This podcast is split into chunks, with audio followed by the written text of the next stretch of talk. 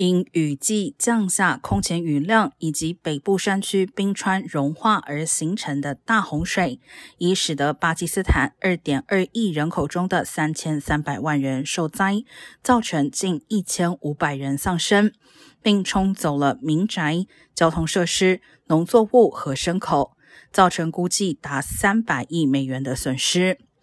巴基斯坦今年七月和八月降下三百九十一公里雨量，是三十年平均雨量的近百分之一百九十。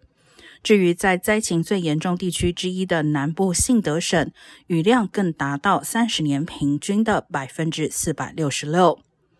八国在突破夏季高温纪录后，又发生大洪水，政府与联合国都将此归因于气候变迁。